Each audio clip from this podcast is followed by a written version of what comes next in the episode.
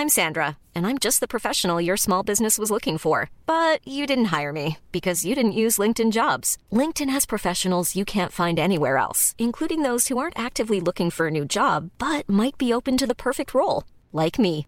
In a given month, over 70% of LinkedIn users don't visit other leading job sites. So if you're not looking on LinkedIn, you'll miss out on great candidates like Sandra. Start hiring professionals like a professional. Post your free job on linkedin.com/people today. Hello? Podcast Network Asia. Welcome to She Talks Peace, a podcast that highlights the role of women peace builders around the world in bringing lasting peace and security to their communities. Eavesdrop into their conversations and get to know their stories. From the Philippines to Malaysia, from Indonesia to Palestine, from Myanmar to the United States. Their dreams and their hopes for a world without violence and a world where every woman and girl can be whoever she wants to be. Hosted by Amina Rasul Bernardo, President of the Philippine Center for Islam and Democracy, and Dina Zaman, a Malaysian journalist and co founder of Iman Research. This is She Talks Peace. Salam, everyone. This is Amina Rasul from the Philippine Center for Islam and Democracy, welcoming you to She Talks Peace and wishing everyone Eid al Adha Mubarak. And here is my partner, Dina. Hi, salam alaikum to everyone. Hi, Amina. Uh, yes, Sama Hari Raya Haji, as we say here in Malaysia. This is Dina Zaman from Iman Research, Malaysia.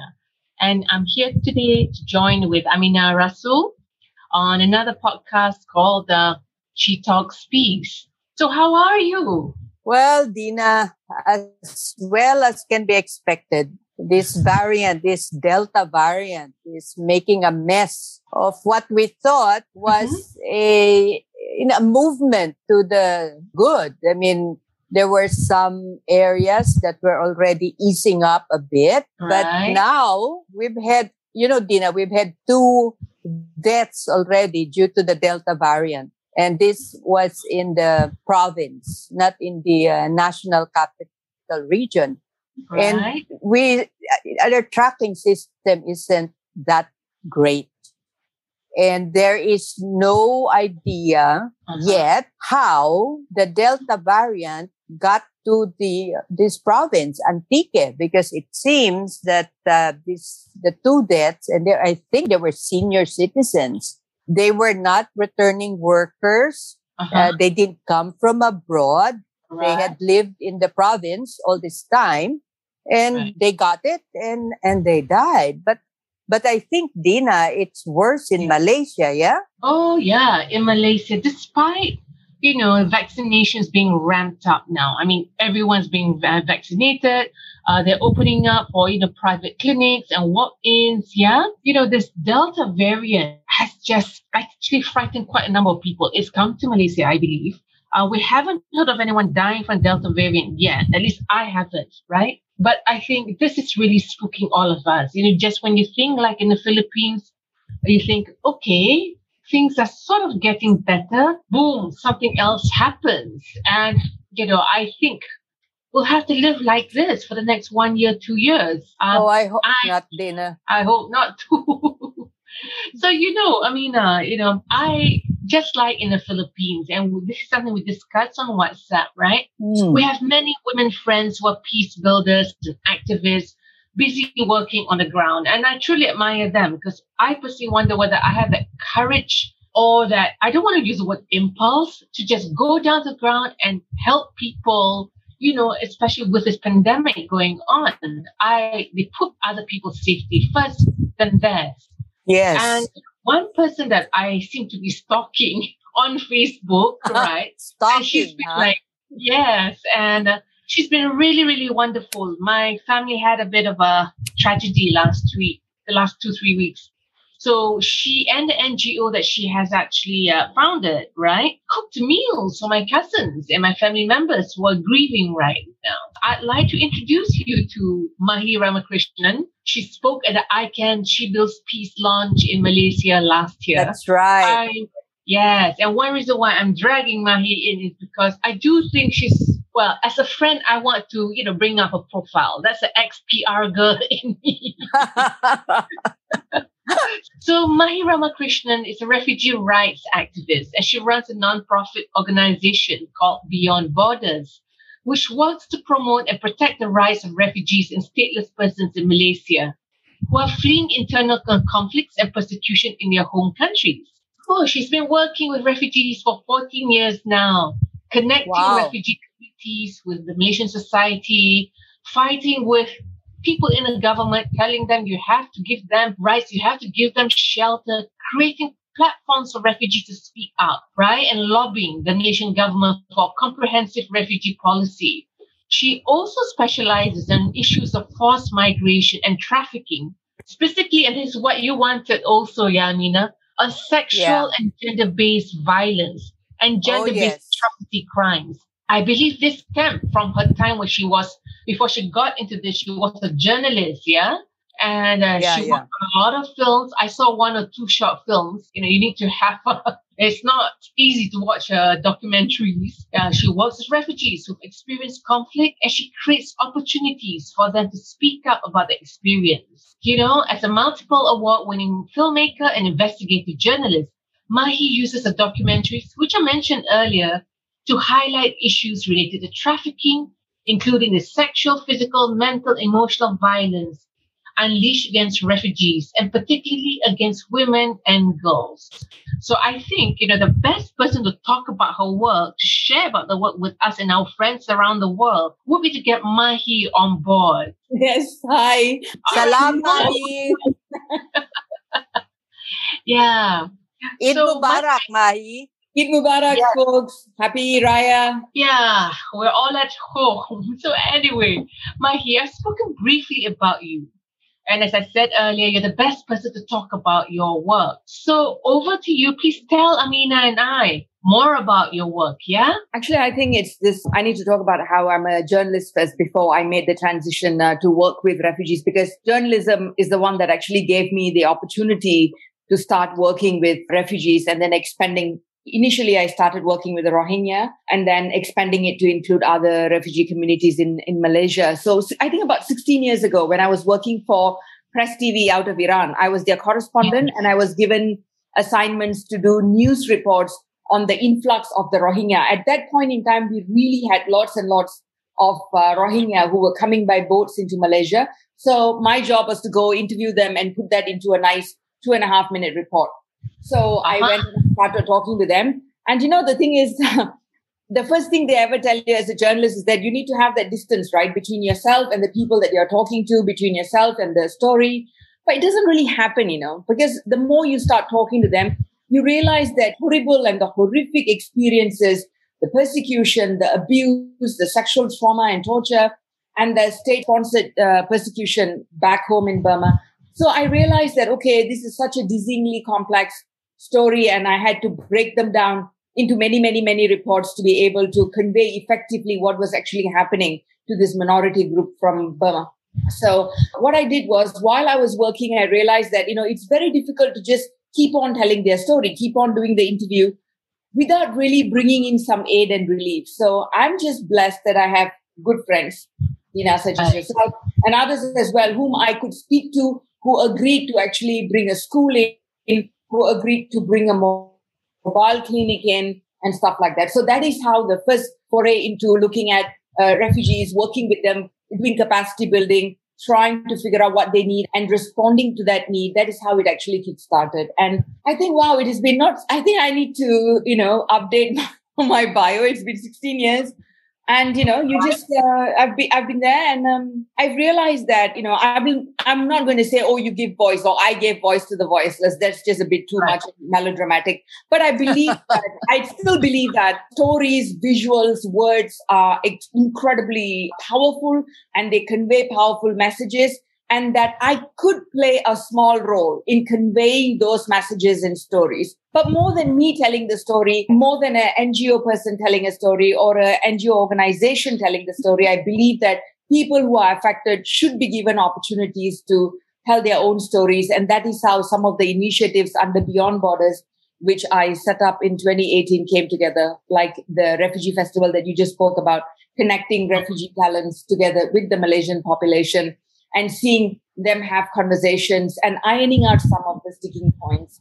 So these are how some of the initiatives that I've been doing under Beyond Borders actually came about. You know, my that's no small role at all. I know how difficult it is to work when disaster strikes, whether man-made or natural disaster. I mean, we in the Philippines, we've had our share of this disaster, man-made. Uh, all everybody knows what happened during the Marawi siege, for hmm. instance, exactly. and the suffering of those who were displaced. Some would actually also call them refugees because of the conflict angle of it. There's still many of them are still uh, not rehabilitated. And what worried me a lot was the reporting coming out from our partners on the ground in Marawi that the abuses were scaling up. And one of the abuses was gender based violence, especially the violence against women and girls. And this is a lot to tackle, Mahi. So, can you tell us more about uh, the work that you've been doing tackling gender based violence, especially violence against women and young girls?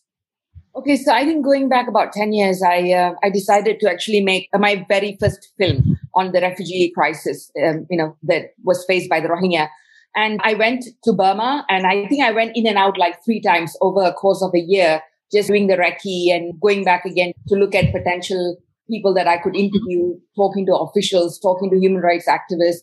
And then uh, in the course of doing those interviews, I also managed, you know, sitting here in Kuala Lumpur, managed to get a permission to actually a, a letter from the, the junta to actually visit the internally displaced camps. Ah, I remember that. Yeah, yeah, that was incredible because at that point in time, no permission was being given, but I was just really lucky. And I had some friends in Burma who helped me to make that possible as well.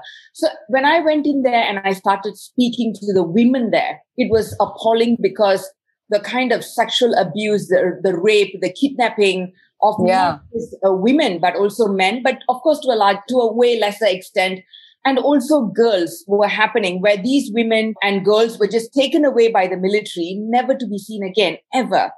And you know, and, and it was so clear that they were being sexually abused, raped, and maybe even murdered after that because they never made their way back into the camps.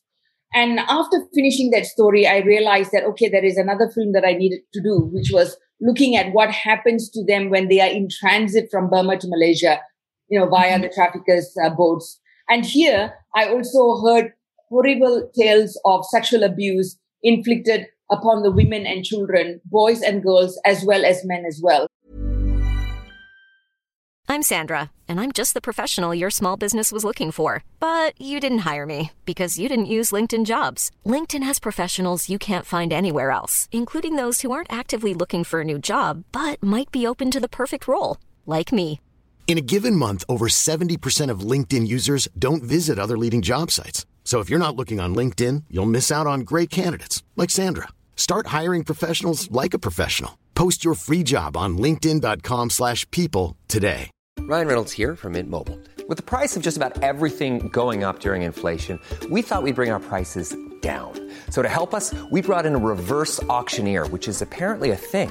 Mint Mobile unlimited premium wireless. Ready to get 30, 30, bit to get 30, bit to get 20, 20, 20, bit to get 20, 20, bit to get 15, 15, 15, 15 just 15 bucks a month. So, Give it a try at mintmobile.com/switch. slash $45 up front for 3 months plus taxes and fees. Promo for new customers for limited time. Unlimited more than 40 gigabytes per month slows. Full terms at mintmobile.com. So, mm. you know, the fact is when you a, a, lot of filmmakers you know you do listen more about the sexual abuse uh, against women. And also mm-hmm. because that happens more compared to men. But here it was almost like it was on an equal scale. So i decided to also talk about that in my film. And after that i realized while i was making this film that the traffickers were trafficking young rohingya girls yeah. to be sold off as child brides to the rohingya men in malaysia and I also realized that, okay, not just the trafficking element, but again, the sexual uh, abuse element was also there. And these girls are as young as like 12 and 13.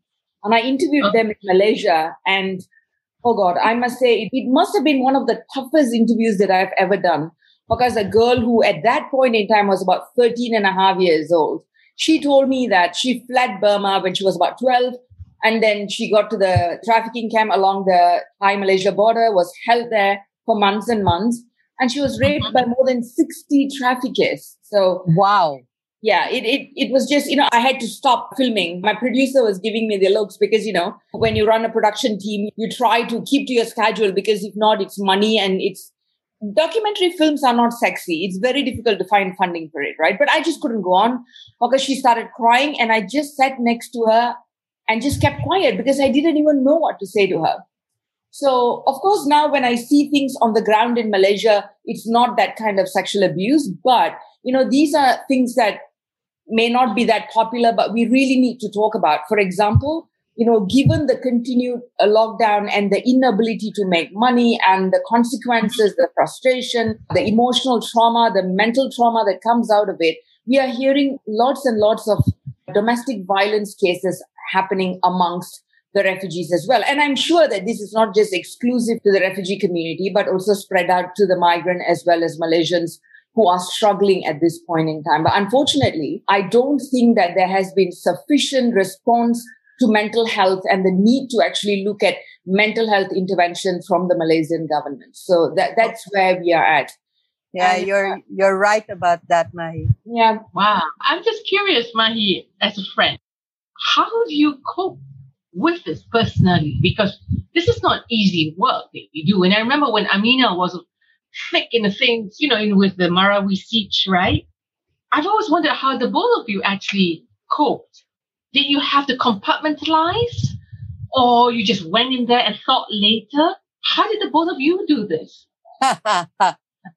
Mahi, let me start by telling by telling Dina that the one advantage I have over you is that I am a senior citizen, which means my children are grown up, which right. means I do not have to worry so much about them. In fact, I'll tell you a, a, funny story. My sons and my husband, they ride motorcycles.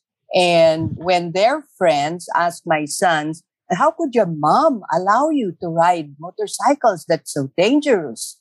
And my sons would tell their friends what our mother does. You know where she goes. She has no right to tell us not to ride motorcycles. so that's my one advantage uh, to Mahi. But Mahi, I salute you really for the work that you've been doing. So how do you do it? Yeah. Actually, I mean, I don't want to glorify this because the thing is, uh, I'd rather be honest, especially to the people who are listening, because I want to also normalize the fact that it's not easy to do this work and then to be to be yeah. fine emotionally, mentally. I want people who are listening to also know that they are not alone. You know, Dina, I do send her WhatsApp messages now and then telling her that I really cannot cope, that I feel like I'm going to burst. It's also because, you know, as a person, as a, as a woman, as a mother, as a daughter, as just a, a citizen, you know, as just a person, it's very difficult to see the kind of trauma that's actually that that people are experiencing. And uh, because I run a NGO, because I do food distributions and distribution of cooked meals almost on a daily basis, actually on a daily basis, I think, you know, I do get relentless calls for food and there's only mm. so much that one can cope with. And at yeah. this point in time, I'm just enveloped by a sense of hopelessness and helplessness yeah. because you know, we have a clueless government in place, a government that, like I said, is not able to respond appropriately to what's happening on the ground. It's almost like, you know, they are not really in touch with, gov- uh, with ground reality. So oh, I don't dear. know what's going to happen in the next two weeks, in the next three weeks, because people have lost jobs. They keep losing jobs. We uh-huh. predict, I think the SME Association has predicted about 50,000 small and medium industries uh, closing down in the next, uh, in the following weeks. And, uh, yeah. uh, you know, uh, I think 7 million Malaysians will be out of jobs uh, before the end of the year. So it's really difficult. And it's that much more difficult for migrant workers, primarily undocumented migrant workers, and also refugees. So am mm-hmm. I really doing well? No. The last one week has been very difficult for me because I feel that, you know, despite all the fight that we do, despite, you know, coming together and doing that constructive criticism, uh, because we believe, uh, I mean, look, you know, just because I criticize my government, it doesn't mean I don't love my country. I criticize the because I love my of course country. You, of course you do. but then the last one week, the sense of powerlessness, like the inability to do anything is really, really overpowering me. And the last three days, I was actually plastered on my sofa. I couldn't even get out of my sofa. I couldn't, I couldn't shower. I couldn't eat. You know, my partner is there, but there's only so much that he can do uh, because at the end of the day, it's about me. So it's very, very difficult. And uh, I think that it, it must be the same or even worse for others who are doing the kind of work on the ground. So, you know, I just think that we need to bond together. We need to understand that, you know, we are not alone, that almost everyone who's doing this job is going through the same. And then I ask myself, if I'm going through this much of mental health issues, then what will the people who are affected, what will they be going through? And so how, how are we even going to intervene? I was going to ask Dina, yeah. because this is such a remarkable telling. Uh-huh. How do you get the strength to get out of the desperation that you feel? What inspires you? How do you go on, Mahi? For me personally, right? Of course, I will never pretend to do the work that Mahi and her colleagues do. Mine is tends to be very yeah. bookish and making sure Iman doesn't fall apart, to be honest, right? And presenting. Having said that, the fieldwork that we do, because it's so close to home, you know, when you talk about identity, etc., politics, religion in Malaysia, you know, mm. I have my own ways of coping. Like there are days, just like Mahi, you're on the bed, you know, you're going, why am I doing this, right? I will admit I see a counselor every one uh, one month, two months, just to de-stress, you know. But the good thing, I don't know what is good thing, but from young I've always done sports, you know. Ah. And thanks to MCO, right? You got all kinds of channels, you know, on YouTube, the body coach and all, and they're all free. And I do that. But I don't deny there are some days when you just weep and you think, well, what do you do? You know, Mahi and I exchange notes. And I'll say, Mahi, let's dance. She'll go, what? Only 20 let's dance. She says, Mahi, I need you to dance. yeah, I find that it, at least it works for me. Other people have their own way. I know Altaf cooks a storm. I've got other friends who are into all kinds of things like crystals. I mean, we find our own ways of coping, Amina. But I do agree with one thing. I told Ibu Ruby this. I think that while the communities that we service are very important and need help, peace builders like us, right, also need support in mental health, you know, and because we're going to crack if we don't, you know, if we don't have that support. Sure. Mahi, would you agree that in Malaysia, mental health issues are still very new? It's yeah. gaining traction, but it's still very new. Mm. Very new. Yeah. And, also and, and Mahi, right?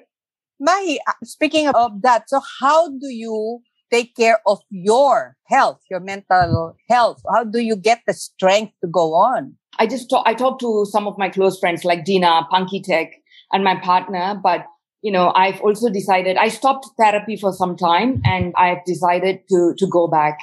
I was diagnosed also with uh, bipolar 2 and PTSD and chronic depression uh, primarily oh, also because of the films that I make and the kind of interviews that I do and uh, talking to these people. Again, I don't want to say that, oh, it's me and I'm, I'm going through this because I keep asking myself, if I, who is listening to an experience is going through this, what about the person who has, who has experienced it yeah. and who does not really have the kind of support? But also you know in the course of my work i mean i don't just like say okay i'm going to send food for example. We send cooked food to frontliners and also yeah. communities in distress almost on a daily basis. But what i do is i don't just say okay we are sending food and stop it at that. I look at what i can do to empower women while i'm doing that. So all our food is cooked by single mothers women who run home based catering businesses refugees and migrants. So i know that you know, okay, I am doing something because yes, I'm, I'm making sure the food is available for frontliners and families in distress and under lockdown, but I'm also putting money into the pockets of these women. Now, this is important for me. So constantly finding ways in which I know that women can take care of themselves, that their families will be taken care of. This is important for me. Sometimes I do help, but I think it's really about time that I also, you know, take a step back and and and be a little bit kinder to myself. I, and also on top of that, I do I do yoga twice a week.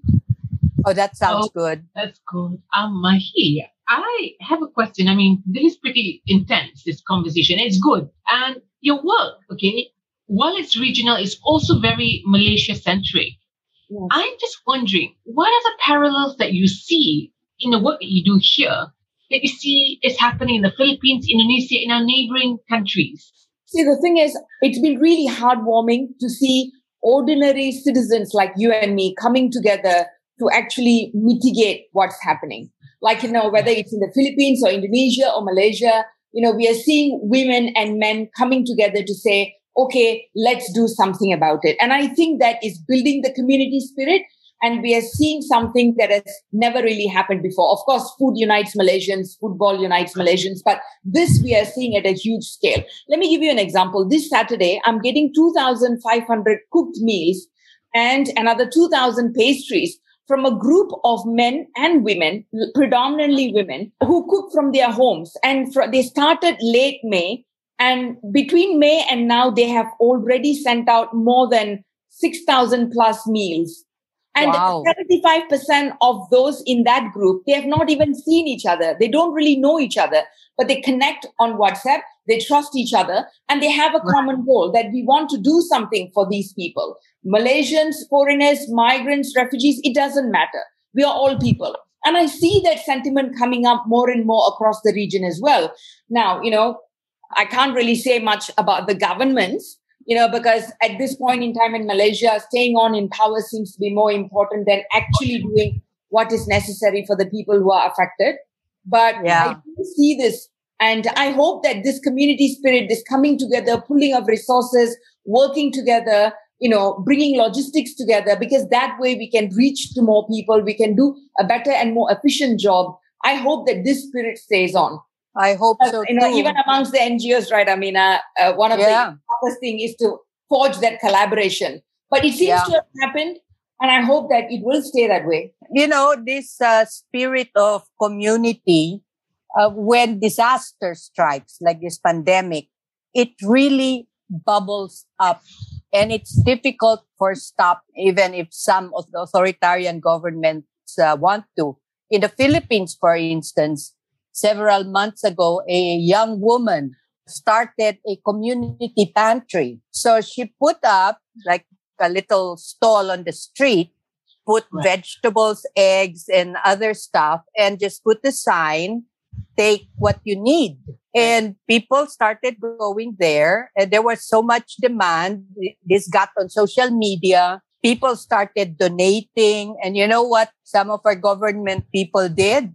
They sent the police What? because yeah because some thought that it was a leftist you know a project to get people angry with government and there was such an outcry from people that the Uh-huh. police had to back off and be apologetic about it but the good thing is other individuals all over started putting up community pantries of their own. And this is uh, the community, this is the kampong Mm. helping each other. And that gives me so much hope and uh, you know so much inspiration about the work that we as peace builders and humanitarians do you know but your experience mahi and the work that you do is so fantastic perhaps we can work with beyond borders and you can cross the border and come to mindanao and work with I'd us love what do you think I would love Yeah, that. because I just think that, you know, we can, I mean, I always believe that, you know, from someone like yourself, I,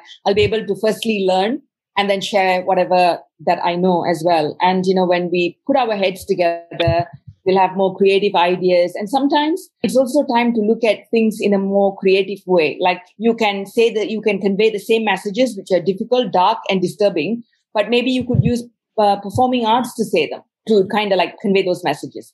So I think that you know we also need to evolve and look at um, ways, different ways in which we can do our work more efficiently. Normally, being a little extra might be a bit much, but not when it comes to healthcare. That's why United Healthcare's Health Protector Guard fixed indemnity insurance plans, underwritten by Golden Rule Insurance Company, supplement your primary plan so you manage out of pocket costs. Learn more at uh1.com. Um, when you mentioned about the arts, yeah, I do agree. That would be so good if the artists, the uh, singers, the dancers, the performers could come in and give us light moments. That's what we need in these times of darkness. Can you imagine if Dina could sing a song and you could you could share it with our refugees? Dina, I mean, I'm sure you have a great singing voice, but you know. I can't sing for that.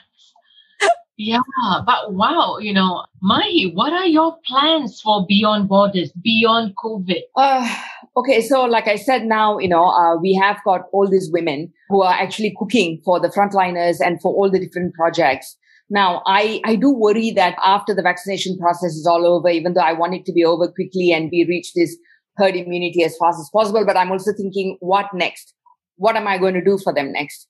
And I'm also in conversation with the group Serum as the RUM, they produce reusable sanitary pads. So I'm looking at capacity building for refugee women and also getting them to include refugee women in their team so that these women can actually start stitching the sanitary pads and in that way make money. So I'm actually looking at what are some of the other livelihood projects that I can start and the way, and also what are some of the ways in which I can sustain the women so that they can continue making a living for themselves.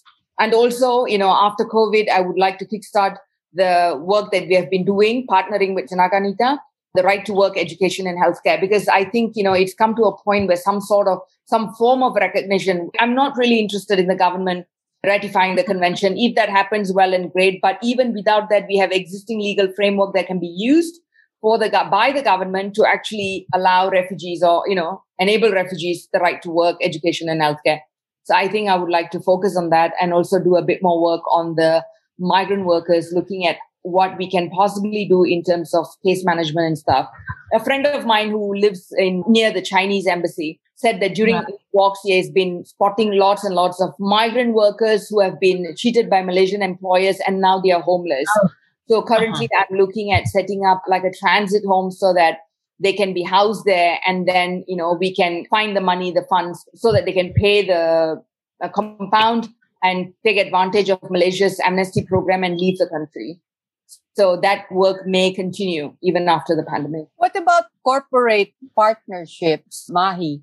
I mean, like like like women CEOs, for instance, have have they reached out to you, or have you reached out to them to you know for help doing this valuable work that you're doing? Actually, no, because uh, I, to be honest, I don't really know these people and also because uh-huh. we are a, we are a small ngo say if you you know if you go into my facebook i mean I, you will think wow she has got a team working with her but that's not true Beyond Borders Malaysia is such a small NGO that we don't have corporate funding. So I'm not even in a position to hire one person to work with me. So all the work that you see is done by me. And that's becoming really tough. We have to clone you, Mahi. What do you think, Dina? Oh, we'll Dina has friends in the corporate world. Yeah. We'll have to sit down, Mahi, and the yeah. fact that, you know, She's we want very helpful, Amina. Dina has been really like very helpful. I think so. She doesn't have to sing, huh? Uh, yeah, yeah I don't want to sing. yeah. Gosh, Mahi, this is so interesting. And I think that definitely ICAN, She Talks, Peace, you know, want you to get, uh, want to get you on board because there's so much sharing you can do with our sisters in other countries don't you agree, Amina? Absolutely. I mean, the work done, for instance, by women peace builders in uh, Mindanao, where we have so much problems with displaced people because of the pandemic and also because of armed conflict. Yes. The women do what they can. The women peace builders do what they can at the community level. Right. But I haven't heard yet of initiatives such as Beyond Borders And it would be really great to link you up with some of these women. For instance, last time we had a guest, Samira Gutoc Tomawis, who's from Marawi. She's a young friend of mine whom I've known since she was college student. And she does a lot of ground level humanitarian work. And, you know, the work that she does is valuable. But I think if you infuse Mahi's ideas, I think the right. two of them would make such a fantastic combination. So we've oh, got to get Mahi over to the Philippines, Dina. That'll be great. See, the thing is, when I talk about performing arts, for example, uh, six years ago, I set up the Refugee Festival. And what happened was we showcased talents by refugees. We have theater artists, we have singers, dancers, musicians, and wow. poets. So what happened was from a refugee, instantly they became artists. And I could see the pride. I could see that empowerment happen instantly. And we use that as a, you know, we use the four day performing, um, uh, the, the, four day of, of, the festival to actually connect them with the Malaysian society. So what happens is I can, uh, a vast segment of the Malaysian society uh, does not really like, is xenophobic, is racist, does not really like refugees and migrant workers. So I can either take a step back and say, I'm really angry with you folks. I don't want to have anything to do with you guys. Or I can tell myself, what can I do about this? Make, maybe if I connected these groups, maybe if they came face to face, maybe if they had a conversation, things will change. And that's exactly what happened. Things started changing. We thought we were making huge progress. And then last year happened and for some reason, you know, the xenophobia just got out of hand and now we are back at ground zero and we need to start our work again. But last year I stepped down as the festival director and now the festival is taken over by this incredibly talented friend whose family, his name is uh, Saleh Sepas. He's an Afghan theater artist, theater director. And uh, mm-hmm. that's because I believe that the festival belongs to the refugees and they t- should take ownership of it. So I'm looking forward to where the festival will be going, uh, how it's going to expand and what will be included under the leadership, the very able leadership of Saleh. So I, I, you know, if we can do that, if we can find talent, because yes, we are always talking about persecution and whatever, but I would like people to know that the refugees and the migrants are way more than the persecution that they have actually experienced. That there is something in them, that they are artists, they are professionals. We need to also start talking about those things. So anything that will enable me to look at livelihood opportunities, to look at, you know, creating this group of artists who can showcase their talents and instantly become empowered, you know, I'm all for it, Amina. So thank you. Thank you very much. Here's an idea, uh, Mahi and uh, mm-hmm. Dina. Um, yes. Virtual performance. Do you think that would be possible? I've seen it done in other yes. countries and they raise a lot of funds for their advocacy. Oh, yeah. I mean, if uh, I think Mahi is familiar with Pusaka, they've done a, quite a number of online yeah. Maybe that's yeah. something we can do, you know, Mahi. Yeah, crossing borders, crossing well. borders, Mahi. So crossing beyond borders, borders yeah. in dance, uh, music, and performances. Yeah, we can do one which is separate from the refugee festival, but you know, and uh, aimed at uh, raising funds and those kinds of things. That will go back to you know supporting the vulnerable communities. That will be great funds are actually drying up at this point, Amina. Um, my head wow. can't talk to you, but uh, a part of my brain is also working actively, thinking, "Oh my God, what am I going to do?" So yeah, right. Ooh. Yeah. Sometimes people get what do they call it? Fatigue. Yeah. They get they get fatigued because every day there's another catastrophe. But I think your festival, your refugee festival, Mahi, if you could think about that in this situation, another festival might be the the right kind of an approach to yes. get people out of this fatigue. Yes, but this yeah. time, Dina has to sing. no, you really don't.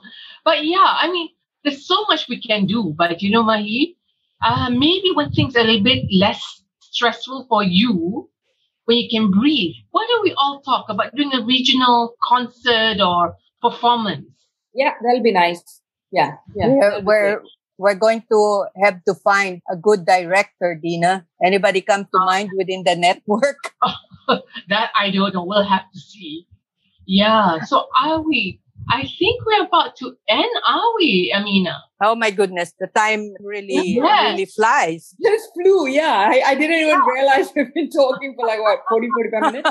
yes. So, wow, uh, Mahi, Amina, I mean, it's a great way to celebrate Eid Mubarak. I certainly am very inspired. I don't, don't have any ideas yet, but definitely I'll follow up with Mahi and see what we can do. Yeah? And Amina, yes. maybe let's think.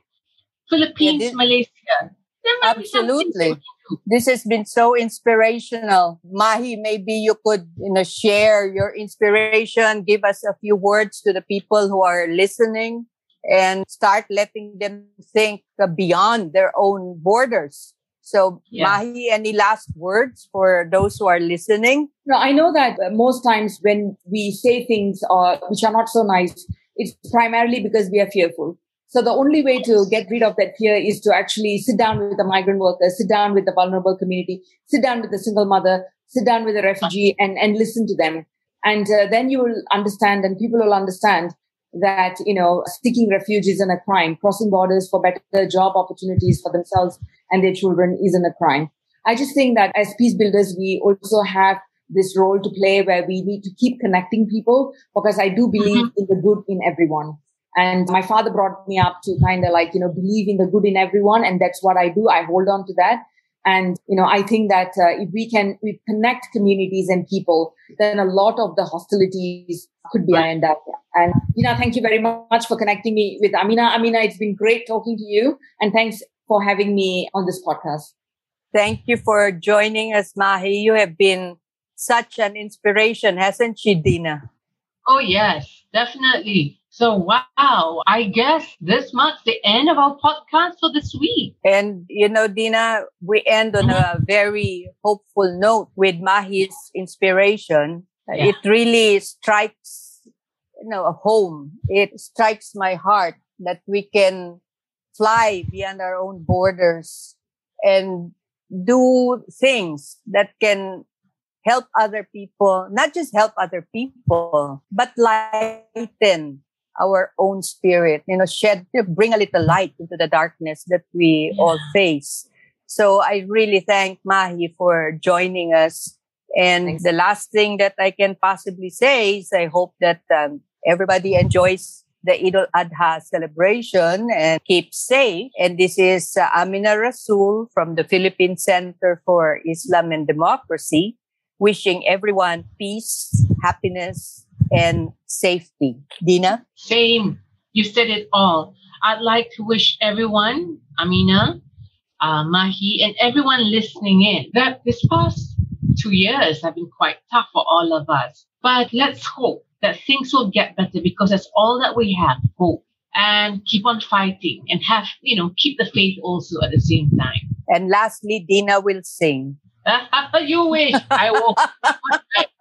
okay. All right. Until then. the next time, Dina, Mahi. Yeah. See you, Amina, Mahi. She Talks Peace is brought to you in partnership with Podcast Network Asia and Podmetrics, the easiest way to monetize your podcast. For more information, check out their website at podcastnetwork.asia and podmetrics.co. The views and opinions expressed by the podcast creators, hosts, and guests do not necessarily reflect the official policy and position of Podcast Network Asia. Any content provided by the people on the podcast are of their own opinion and are not intended to malign any religion, ethnic group, club, organization, company, individual, or anyone or anything.